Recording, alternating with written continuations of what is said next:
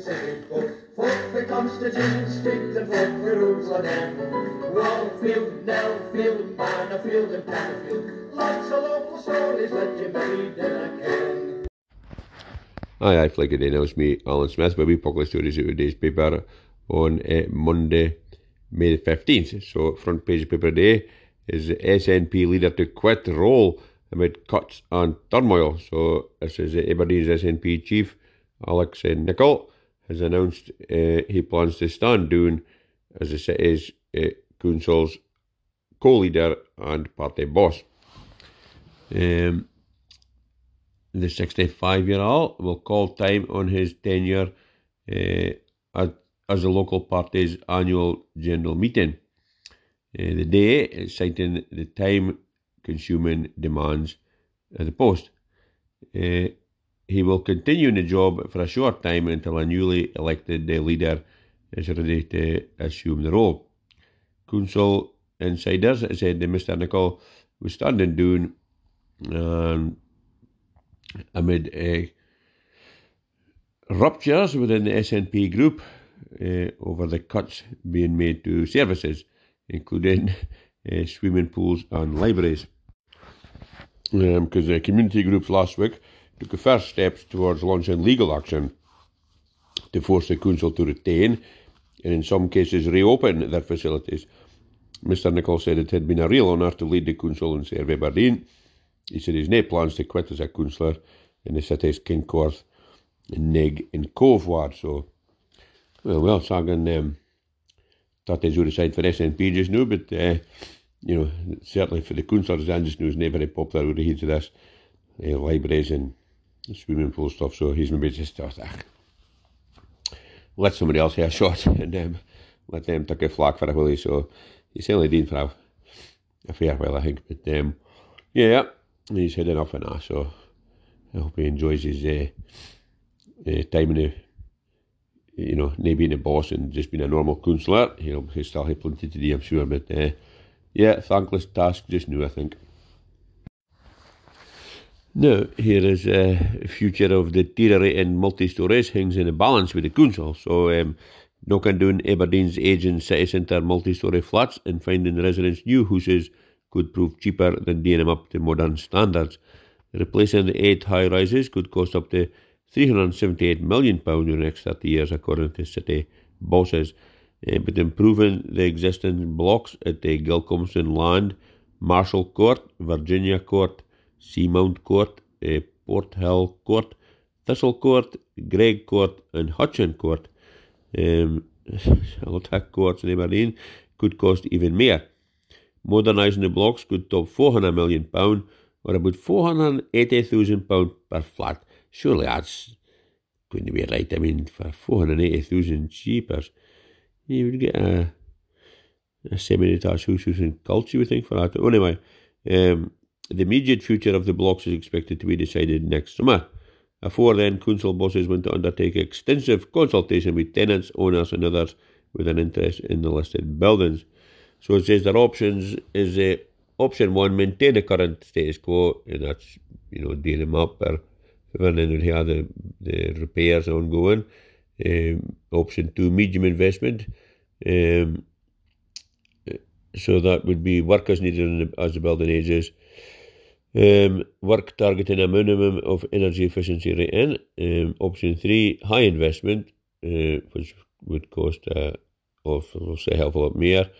Um, very high investment, um, such as for uh, um, the high, the highest cost with the spoke about comes in. Um, you know, in option five, demolition and replacement. So it says that could be up to three hundred seventy-eight million pound. Um, so God knows what the will do, but um, I think it says something that um, you know, uh, come in for film it was no, but somebody come up and use the flats, uh, that particular flats in Aberdeen, um, and they're making a film about the Soviet era Russia. So that tells you how you need to care. Now here is two men is giving police warning after cricket match disturbance. So bobbies were called to a disturbance at a cricket match in Aberdeen, which resulted in two monies being issued with warnings. It happened at full time in the North East Scotland Grade 1 match between Cooter Curry Bonaccord and Tech Force Master Blasters. Members of team management at Bonaccord had a meeting about the incident um, with the team manager saying the matters are sorted. The match was held at Links next to Aberdeen Beach on Saturday afternoon. There was reports that the captain of Master Blasters was assaulted, with Bobby's being called at half past five to the incident. However, as Bobbies arrived at the scene, they were told the disturbance had been resolved. The officers issued two monies we recorded Bobby's warnings.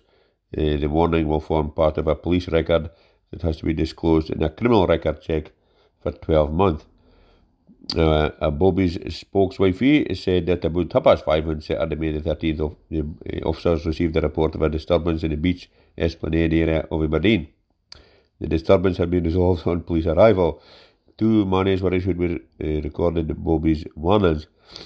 Bonaccord captain uh, M. Tauqeer Malik, who is also a councillor in Aberdeen, told the P&J, uh, we had a meeting this morning and everything is sorted. It was just a sporting event and it's uh, sorted. So there you go, the rough and tumble of cricket. um, surely the the Curry and the Master Blasters, this one is seeing quite eye to eye, and um, you know, one of them maybe got uh, knocked for six. But, um, well, certainly not the sedate uh, game you think it maybe is. So, anyway, I'm sure they'll have one to, um, you know, brush it under the carpet and just uh, get on with it. But obviously, a bit of a grudge match here, maybe see if they're playing next and uh, get into the, to the viewing uh, stages and see if it happens here. But uh, anyway, cricket in Aberdeen, never a dull moment. Now here's a busy street is crumbling under the weight of buses. So Aberdeen's Broad Street has started to crumble under the weight of its bus-only traffic. An Aberdeen City Councillor, uh, an Aberdeen City Council road inspector discovered the issue on the busy thoroughfare at the end of last week. The council has said it's looking for solutions to the problem and has already taken action to avert traffic around the crumbling road. A barrier was put up on Friday to protect the gully from further damage by buses. Uh, buses reportedly only travelled 5 mile an hour in the shared bus gate space, but the pictures show that slabs surrounding the drain have sunk and cracked. In 2016, councillors voted to close Broad Street to all traffic except buses and bicycles, and after being revamped at a cost of more than £3 million, the city centre road reopened in 2018. At the time, the project was described as ambitious, and it was hoped that it would uh, help revitalise and transform the area. Um, concerns have since been raised about pedestrians sharing the space with vehicles, while the lack of curbs has been a source of concern for the visually impaired. Well, certainly would if you're um, dandering about the road and there's buses going up and down. And there's no pavement to let you can fire at. In December last year, con- councillors considered banning buses, but this was ruled out at the time. Um, the, according to an Aberdeen City Councillor spokeswife, the local authority is now looking into solutions. She said this issue occurred at the end of last week and was reported by one of the road inspectors. There was barriers put up on Friday afternoon and they're in place to avoid any further damage. So, well, um, I think, you know, they've spent as much money doing up um, the council buildings and like that. They should just make it pedestrianised in here and let folk mill about and uh, they be subjected to buses crawling about five mile an hour. Just, um, you know, folk can either easy walk for either side of Broad Street, I would think. So, anyway, um, Broad Street is maybe as, it's maybe broad, but it's maybe not very deep, obviously. It's um, starting to far down, so, yeah, great for um, slim gems like myself, could far through the cracks maybe. Now, here is a, a papers asking a question Are northern 20 minute neighbourhoods viable? So, uh, if you like the idea of living in an area for shops, public transport, links and all other vital services use are just a steens throw away. If so, the SNP's proposal to make communities across Scotland 20 minute neighbourhoods might appeal to you. But in a nation far roads have long been designed around car users and swathes of the country have little populations, the government want to find it easy to transform how we live. The main principle underpinning 20 minute neighbourhoods is uh, ensuring residents in built up areas can live near public places they visit regularly.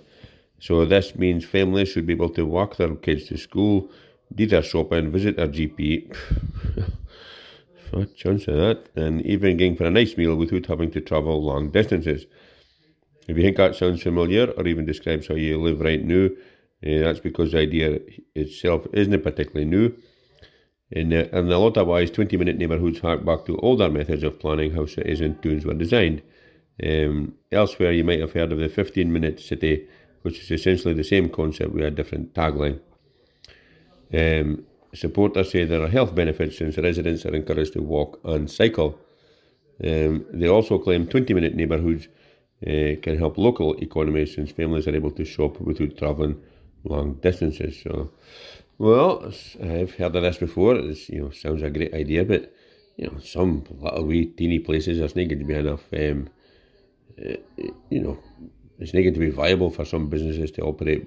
You know, aside little wee um, places like I say, isn't enough folk by there. So, um, and then again, how do we get around that? If you have like um, the bigger, more uh, popular place uh, next to the village, having to have some kind of hub in it. But um, I mean, a bit like you know, Tarfans would also be a popular place, and would hey, I think you'd maybe went to it, and then Lumphanan. I mean, it's just like uh, you know the backwaters, uh, God knows, and um, they would need a lot more than twenty minutes to get to civilization. I mean, um, they're looking at a different time zone altogether.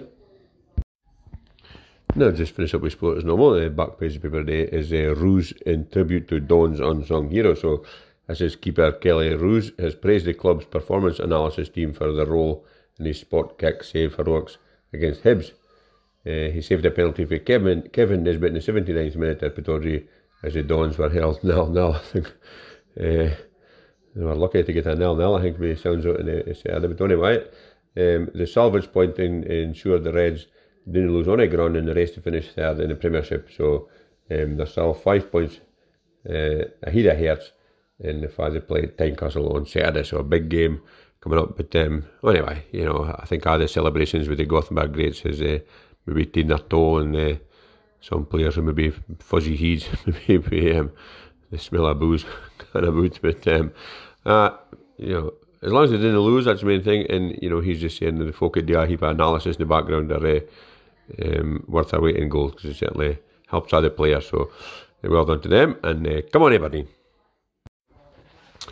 Now, that's me done for the announcement. We public stories out today's Press and Journal Monday, 15th of May 2023. So, um, done, really well, it was quite a fine uh, uh, day this morning, and um, forecast saying it turned to rain afternoon, but lo and behold, here we are at the Bucket summertime, and uh, still quite bright. It's uh, maybe a bit cooler, but still quite bright, and it's, uh, you know, a fine, fine day being for sure. So fingers crossed that rain buys a lot. We've kind of had plenty on Sunday to less for two or three weeks, I would say.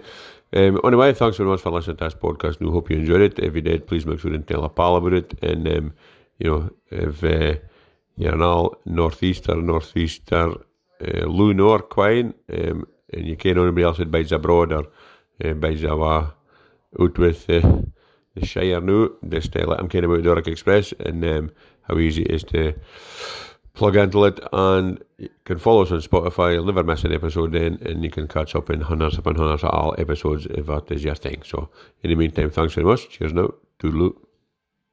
Constitution, stick the vote for rules again. Wallfield, Nellfield, Mannofield and Canterfield. Lots of local stories that you made in a care.